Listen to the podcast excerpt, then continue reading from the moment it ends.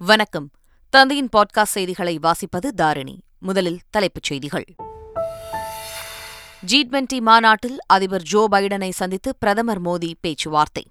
சீன அதிபர் Xi Jinping உடனும் திடீர் சந்திப்பு. தீப்பெட்டி உற்பத்தியாளர்களுக்கு தேவையான அனைத்து உதவிகளும் செய்து தரப்படும். மத்திய நிதியமைச்சர் நிர்மலா சீதாராமன் உறுதி. ராகிங்கில் ஈடுபடும் மாணவர்கள் மீது கடும் நடவடிக்கை எடுக்க வேண்டும். தமிழக டிஜிபி சைலேந்திரபாபு காவல்துறை அதிகாரிகளுக்கு சுற்றறிக்கை.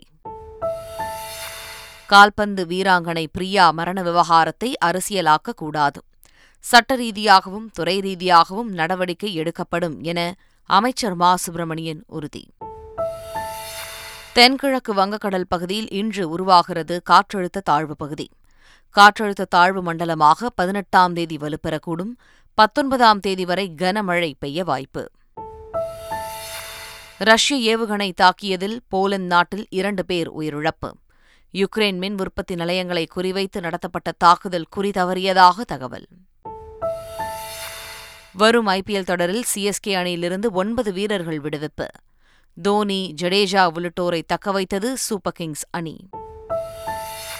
இனி விரிவான செய்திகள். வறுமை கோட்டிற்கு கீழ் உள்ள மாற்றுத்திறனாளிகளுக்கு முன்னுரிமையின் அடிப்படையில் வீட்டுமனை பட்டா வழங்குவதற்காக முன்னுரிமை பட்டியலை வெளியிட்டு வருவாய்த்துறை அரசாணை பிறப்பித்துள்ளது. அந்த முன்னுரிமை பட்டியலில் போரில் உயிரிழந்தவர்கள் மற்றும் செயலிழந்தவர்களின் குடும்பத்தினர் இடம்பெற்றுள்ளனர். கொத்தடிமை ஒழிப்பு சட்டப்படி விடுவிக்கப்பட்ட தொழிலாளர்கள் ஆதிதிராவிடர் மற்றும் பழங்குடியினர் பிரிவில் நிலமற்ற ஏழைகள் மாற்றுத்திறனாளிகள் ஆதரவற்ற பெண்கள் மற்றும் கைம்பெண்கள் முன்னாள் ராணுவ வீரர்கள் உள்ளிட்டோரும் இடம்பெற்றுள்ளனர். அதிமுக இடைக்கால பொதுச் செயலாளர் எடப்பாடி பழனிசாமி மயிலாடுதுறை மாவட்டத்தில் மழையால் பாதிக்கப்பட்டுள்ள பகுதிகளை இன்று நேரில் பார்வையிடுகிறார். பொதுமக்களை சந்தித்து குறைகளை கேட்டறிந்து நிவாரண உதவிகளை வழங்க உள்ளதாக தெரிவிக்கப்பட்டுள்ளது. புதுச்சேரி விமான நிலைய விரிவாக்கத்திற்கு தமிழக முதலமைச்சர் முன்னூறு ஏக்கர் நிலத்தை கொடுக்க வேண்டும் என்றும் இதை வியாபாரமாக பார்க்காமல் அண்டை மாநில வளர்ச்சியாக பார்க்க வேண்டும் என துணைநிலை ஆளுநர் தமிழிசை சவுந்தரராஜன் தெரிவித்துள்ளார். இன்னொரு மாநிலம் என்று பார்க்காமல் நமக்கு அண்டை மாநிலம் இது தமிழக மக்களுக்கும் பலன் தரும். ஏன்னா நான் புதுவை மேம்படும் பொழுது புதுவையில் ஏர்போர்ட் இருக்கும் பொழுது கடலூருக்கு வர்றவங்க விழுப்புரத்திற்கு வர்றவங்க நாகப்பட்டினத்துக்கு வர்றவங்க இந்த ஸ்பிரிச்சுவல் டூரிசத்துக்கு வர்றவங்க எல்லாருமே அதை பயன்படுத்துவார்கள். அதனால் தமிழக வளர்ச்சிக்கும் பயன்படும் புதுவை விமான நிலையம் விரிவாக்கப்பட்டால். அதனால் இதை வந்து ஒரு வியாபார ரீதியாக அணுகாமல் வளர்ச்சி ரீதியாக தமிழகம் அணுக வேண்டும். என்ற கோரிக்கை நான் மிகவும் வலியுறுத்துகிறேன். கோவில் நிலங்களை மீட்பதில் ஒத்துழைக்க மறுக்கும் அதிகாரிகள் சிறை செல்ல நேரிடும் என உயர்நீதிமன்ற மதுரை கிளை எச்சரித்துள்ளது. தருமபுர ஆதீனத்திற்கு சொந்தமான நூறு கோடி ரூபாய் சொத்துக்களை ஆக்கிரமித்தவர்கள் மீது நடவடிக்கை எடுக்க கோரி மனு நீதிபதிகள் மகாதேவன் சத்யநாராயண பிரசாத் ஆகியோர் அடங்கிய அமர்வு முன்பு விசாரணைக்கு வந்தது. அப்போது கோவில் நிலங்களை மீட்பதில் அதிகாரிகள் ஒத்துழைக்க மறுத்தால் சிறை செல்ல நேரிடும் என்று எச்சரித்தனர். கோவில் சொத்துக்களை மீட்பதில் எடுக்கப்பட்டு வரும் நடவடிக்கை குறித்து நிலை அறிக்கை தாக்கல் செய்யவும் அதிகாரிகளுக்கு அவர்கள் உத்தரவிட்டனர். இந்து சமய அறநிலையத்துறை இருப்பதால்தான் மடங்கள் பாதுகாப்பாக இருக்கின்றன என காஞ்சிபுர தொண்டை மண்டல ஆதீன மண்டலத்தின் ஆலோசனைக் குழு தலைவர் விஜயராஜன் கூறினார். திருச்சியில் செய்தியாளர்களிடம் பேசிய அவர் மடத்தை இந்து சமய அறநிலையத்துறை கையகப்படுத்தி விட்டதாக கூறும் தகவலில் உண்மை இல்லை என்றார். இந்து சமய அறநிலையத்துறை இல்லை என்றால் இந்த மடத்தை எப்போதோ ஆக்கிரமித்திருப்பார்கள் என்றும் அவர் கூறினார். நாங்களும் வந்து சொத்து இப்ப நிறைய இது இருபது முப்பது வருஷமா சரியா பார்க்காம நிறைய பேர் ஆக்கிரமிப்பு பண்ணி தனி நபர்கள் அனுபவிச்சுட்டு வர்றாங்க.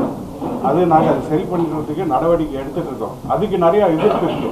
பதினஞ்சாயிரம் கோடி சொத்து எங்கே இருக்குன்னு எனக்கும் தெரியல. நாங்களும் வந்து பார்த்துட்டு வர்றோம். இப்போ நீங்கள் காமிச்சிங்கன்னா நல்லா இருக்கும். அரசியலுக்கும் ஆன்மீகத்துக்கும் எந்த சம்மந்தமும் இல்லை. இது இது வந்து வேற இது ஆக்கிரமம் பண்ணிட்டாங்கன்னா அதை ரிகவர் பண்ணுறது ஈஸியான வேலை இல்லை. இன்னைக்கு வந்து நிறைய பேர் ஹெச்ஆர்என்சி சட்டம் இருக்கக்கூடாதுங்கிறாங்க. அது இல்லைன்னா சொத்தே போயிருக்கோங்க. ஹெச்ஆர்என்சி சட்டம் இருக்கிறதுனால எங்களால் சில இது மீட்டு எடுக்க முடியுது. பட் அது எடுக்கிறதுக்கே ஒன்றரை வருஷம் ஆகுது. மேல குற்றச்சாட்டு சொல்ல இப்போ. பட் அவர் சொல்கிறாருன்னா மடத்த இடத்துல இந்த மாதிரி ஒரு அஞ்சாறு மாதத்துக்கு முன்னாடி புரசவாக்கத்தில் ஒருத்தர் பழைய கட்டடத்தை இடித்தார் காலி இடமா இருக்கு. இவர் ஒரு யாரோ கட்டடம் கட்ட போகிறாங்கன்னு தெரிஞ்ச உடனே நான் ஹெச்ஆர்என்சிக்கு மனு கொடுத்து அவங்க அதிகாரிக்கு போய் அவர் வேலையை நிறுத்தியிருக்காங்க. அதுக்கப்புறமும் அவர் போய் கட்டடம் கட்டியிருக்காரு. கேட்டால் அவர் வந்து மாநில இது ஒரு அரசியல் கட்சியோட வழக்கறிஞருங்கிறாரு. இந்த வளர்த்த இடத்துல அனுமதி இல்லாமல் ஒரு இது கட்டடம் கட்டியிருக்காரு. நாங்க ஹைகோர்ட்டுக்கும் போய் அதுக்கு அகேன்ஸ்டாக ஒரு ஆர்டர் வாங்கியிருக்கோம். இருந்தாலும் அவர் கட்டியிருக்காரு.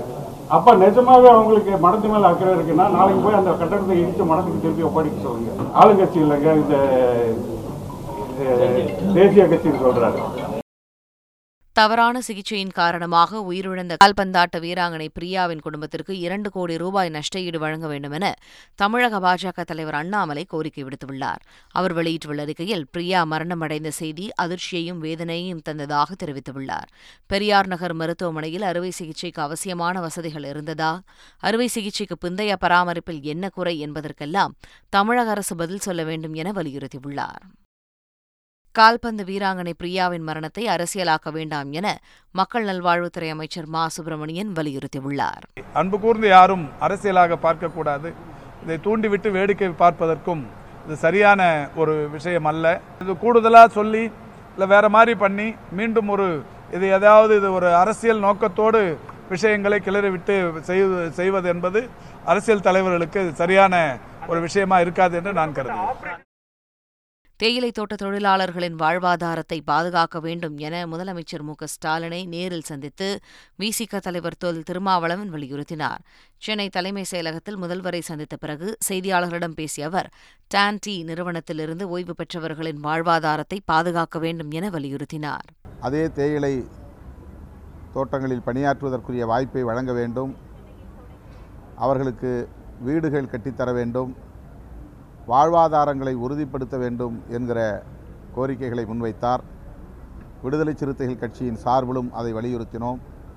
மாண்புமிகு முதல்வர் அவர்கள் பணி ஓய்வு பெற்ற அறுநூற்றி எழுபது குடும்பங்களை சார்ந்தவர்களுக்கு அரசு செலவிலேயே முழுமையாக வீடுகள் கட்டித்தரப்படும் மற்றபடி அவர்களுக்கான வாழ்வாதாரங்களையும் அரசு கவனித்து கொள்ளும் என்கிற உறுதியை தந்திருக்கிறார். மேலும் பல கோரிக்கைகளை முதல்வரிடத்திலே விடுதலை சிறுத்தைகள் கட்சியின் சார்பிலே முன்வைத்திருக்கிறோம். தீப்பெட்டி உற்பத்தியாளர்களுக்கு தேவையான அனைத்து உதவிகளும் செய்து தரப்படும் என மத்திய நிதியமைச்சர் நிர்மலா சீதாராமன் கூறியுள்ளார். டெல்லியில் சூரஜ்குந்த் பகுதியில் அகில இந்திய தீப்பெட்டி உற்பத்தியாளர்களுக்கான இரண்டு நாள் மாநாடு நடைபெற்றது. அதில் தீப்பெட்டிக்கான ஜிஎஸ்டி வரியை பதினெட்டு சதவீதத்திலிருந்து பனிரண்டு சதவீதமாக குறைத்ததற்காக அவருக்கு நன்றி தெரிவிக்கப்பட்டது. அப்போது பேசிய நிர்மலா சீதாராமன் தமிழகத்தில் உள்ள தீப்பெட்டி தொழிற்சாலைகளை ஆய்வு செய்வதுடன் தீப்பெட்டி உற்பத்தியாளர்களுக்கு தேவையான அனைத்துவித உதவியும் செய்து தரப்படும் என உறுதியளித்தார். இந்தோனேஷியாவின் பாலி நகரில் நடைபெற்று வரும் ஜி டுவெண்டி உச்சி மாநாட்டில் பிரதமர் மோடி அமெரிக்க அதிபர் ஜோ பைடன் மற்றும் சீன அதிபர் ஜி ஜின்பிங்கை திடீரென சந்தித்து பேசினார். மோடி ஜோ பைடன் சந்திப்பின் போது இருதரப்பு ஒத்துழைப்பை குறித்து பேச்சுவார்த்தை நடத்தினர். வரும் தொழில்நுட்பங்கள் செயற்கை நுண்ணறிவு போன்ற எதிர்காலம் சார்ந்த துறைகளில் மேம்படுத்தப்பட்ட இருதரப்பு ஒத்துழைப்பு குறித்து இரு நாட்டு தலைவர்களும் ஆய்வு செய்தனர். இந்தியா அமெரிக்க கூட்டாண்மையை வலுப்படுத்த அமெரிக்க அதிபர் பைடனின் தொடர்ச்சியான ஆதரவுக்கு பிரதமர் மோடி நன்றி தெரிவித்தார். அதனைத் தொடர்ந்து இரு நாட்டு தலைவர்களும் இந்தோனேஷிய அதிபர் ஜோகோ விடோடோவை சந்தித்தனர். ஜி டுவெண்டி மாநாட்டில் இரவு உணவு விருந்தின் போது பிரதமர் மோடியும் சீன அதிபர் ஜி ஜின்பிங்கும் நேருக்கு நேர் சந்தித்துக் கொண்டனர். பரஸ்பரம் ஒருவருக்கொருவர் வணக்கம் செலுத்திக் கொண்டு நலம் விசாரித்தனர். எனினும் இரு தலைவர்களுக்கும் இடையே அதிகாரப்பூர்வ சந்திப்பு குறித்து எந்த திட்டமும் வகுக்கப்படவில்லை. திங்கட்கிழமை நடைபெற்ற உணவு மற்றும் எரிசக்தி பாதுகாப்பு குறித்த அமர்வில் பேசிய பிரதமர் மோடி பருவநிலை மாற்றம் கொரோனா தொற்றுநோய் யுக்ரைன் போர் மற்றும் அதனுடைய தொடர்புடைய உலகளாவிய பிரச்சினைகள் ஆகியவை உலகில் அழிவை ஏற்படுத்தியுள்ளன. யுக்ரைன் மோதலுக்கு பேச்சுவார்த்தையின் மூலம் தீர்வு காணப்பட வேண்டும். யுக்ரைனில் போர் நிறுத்தம் மற்றும் ராஜதந்திர பாதைக்கு திரும்புவதற்கான வழியை கண்டுபிடிக்க வேண்டும் என்றும் நான் பலமுறை கூறியுள்ளதாக பிரதமர் மோடி குறிப்பிட்டார். இந்தோனேஷியாவின் பாலி நகரில் நடைபெற்று வரும் ஜி டுவெண்டி உச்சி மாநாட்டில் பிரதமர் மோடி இங்கிலாந்து பிரதமர் ரிஷி சுனக்கை சந்தித்து பேசினார். பிரதமர் ரிஷி சுனக்கை சந்தித்தது மகிழ்ச்சி அளிப்பதாகவும் வருங்காலங்களில் இணைந்து பணியாற்ற காத்திருப்பதாகவும் பிரதமர் மோடி டுவிட்டரில் பதிவிட்டுள்ளார். ஜெயலலிதா சொத்து குவிப்பு வழக்கில் பறிமுதல் செய்யப்பட்ட பொருட்களை ஏலம் விட கோரிய வழக்கு உச்சநீதிமன்றத்தில் இன்று விசாரணைக்கு வரவுள்ளது.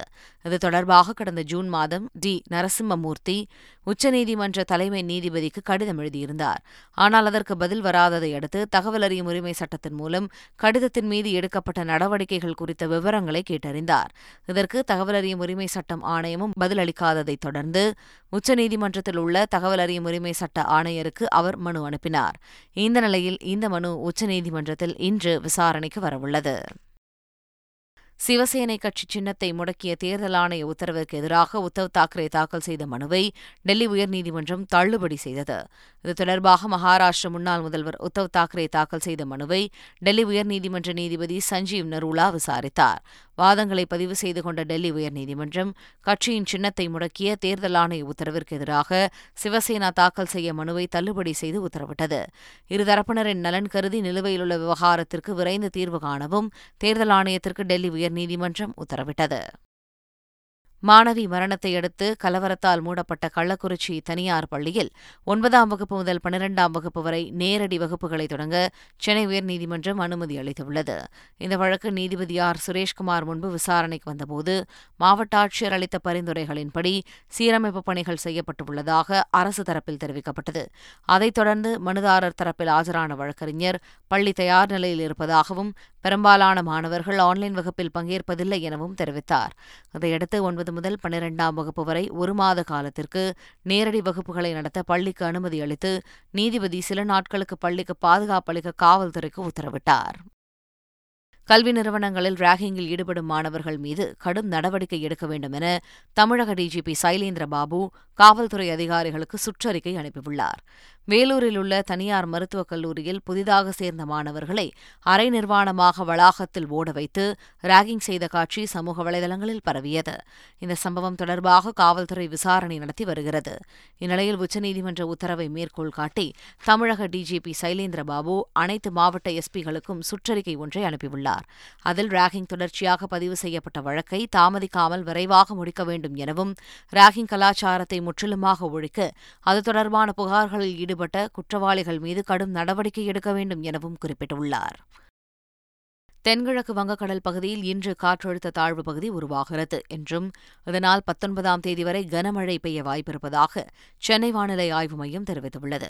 அந்தமான் கடல் பகுதிகளில் காற்றழுத்த தாழ்வு பகுதி உருவாகக்கூடும் என்றும் இது மேற்கு வடமேற்கு திசையில் நகர்ந்து காற்றழுத்த தாழ்வு மண்டலமாக வரும் பதினெட்டாம் தேதி வலுப்பெறக்கூடும் என்றும் தெரிவித்துள்ளது.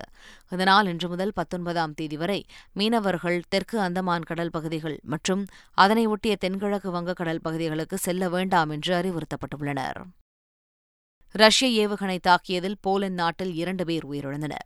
யுக்ரேனின் மின் உற்பத்தி நிலையங்களை குறிவைத்து ரஷ்யா எண்பத்தி ஐந்து ஏவுகணைகளை வீசியது. அவற்றில் பெரும்பாலானவை யுக்ரைன் மின் உற்பத்தி கட்டமைப்புகளை தாக்கியதில் பல நகரங்களில் மின்சாரம் துண்டிக்கப்பட்டுள்ளது என்று அந்நாட்டு அதிபர் ஜெலன்ஸ்கி குற்றம் சாட்டியுள்ளார். எனினும் நாங்கள் தொடர்ந்து முயற்சி செய்து இழந்த அனைத்தையும் மீட்டெடுப்போம் என்றும் அவர் குறிப்பிட்டுள்ளார். ரஷ்யா வீசிய ஏவுகணை ஒன்று குறிதவறி போலந்து நாட்டின் கிராமத்தில் விழுந்தது. இதில் இரண்டு பேர் உயிரிழந்ததாக தகவல் வெளியாகியுள்ளது. சென்னை சூப்பர் கிங்ஸ் அணியிலிருந்து பிராவோ உள்ளிட்ட ஒன்பது வீரர்கள் விடுவிக்கப்பட்டனர். அடுத்த ஆண்டு ஐபிஎல் தொடருக்கான ஏலம் டிசம்பர் இருபத்தி மூன்றாம் தேதி நடைபெறும் என பிசிசிஐ அறிவித்துள்ளது. கேரள மாநிலம் கொச்சியில் இந்த ஏலம் நடைபெற்று வருகிறது. அந்த வகையில் ஐபிஎல் அணிகள் தங்கள் அணியிலிருந்து விடுவித்த வீரர்கள் குறித்த தகவல்கள் கடந்த இரண்டு நாட்களாக வெளியாகி வருகிறது. அந்த வகையில் நான்கு முறை ஐபிஎல் கோப்பையை வென்ற சென்னை சூப்பர் கிங்ஸ் அணி அதன் அதிரடி ஆல்ரவுண்டரான டுவேன் பிராவோவை விடுவித்துள்ளதாக தகவல் வெளியாகியுள்ளது. அதே நேரத்தில் மகேந்திர சிங் தோனி ரவீந்திர ஜடேஜா மொயின் அலி டுவோன் கான்வே ருதுரா உள்ளிட்டோர் சிஎஸ்கே அணியில் தக்க வைக்கப்பட்டுள்ளனர். மீண்டும் தலைப்புச் செய்திகள். ஜி டுவெண்டி மாநாட்டில் அதிபர் ஜோ பைடனை சந்தித்து பிரதமர் மோடி பேச்சுவார்த்தை. சீன அதிபர் ஜி ஜின்பிங் உடனும் திடீர் சந்திப்பு. தீப்பெட்டி உற்பத்தியாளர்களுக்கு தேவையான அனைத்து உதவிகளும் செய்து தரப்படும். மத்திய நிதியமைச்சர் நிர்மலா சீதாராமன் உறுதி. ராகிங்கில் ஈடுபடும் மாணவர்கள் மீது கடும் நடவடிக்கை எடுக்க வேண்டும். தமிழக டிஜிபி சைலேந்திரபாபு காவல்துறை அதிகாரிகளுக்கு சுற்றறிக்கை. கால்பந்து வீராங்கனை பிரியா மரண விவகாரத்தை அரசியலாக்க கூடாது. சட்ட ரீதியாகவும் துறை ரீதியாகவும் நடவடிக்கை எடுக்கப்படும் என அமைச்சர் மா. சுப்பிரமணியன் உறுதி. தென்கிழக்கு வங்கக்கடல் பகுதியில் இன்று உருவாகிறது காற்றழுத்த தாழ்வு பகுதி. காற்றழுத்த தாழ்வு மண்டலமாக பதினெட்டாம் தேதி வலுப்பெறக்கூடும். பத்தொன்பதாம் தேதி வரை கனமழை பெய்ய வாய்ப்பு. ரஷ்ய ஏவுகணை தாக்கியதில் போலந்து நாட்டில் இரண்டு பேர் உயிரிழப்பு. யுக்ரைன் மின் உற்பத்தி நிலையங்களை குறிவைத்து நடத்தப்பட்ட தாக்குதல் குறிதவறியதாக தகவல். வரும் ஐபிஎல் தொடரில் சிஎஸ்கே அணியிலிருந்து ஒன்பது வீரர்கள் விடுவிப்பு. தோனி ஜடேஜா உள்ளிட்டோரை தக்கவைத்தது சூப்பர் கிங்ஸ் அணி. இத்துடன் செய்திகள் நிறைவு பெறுகின்றன.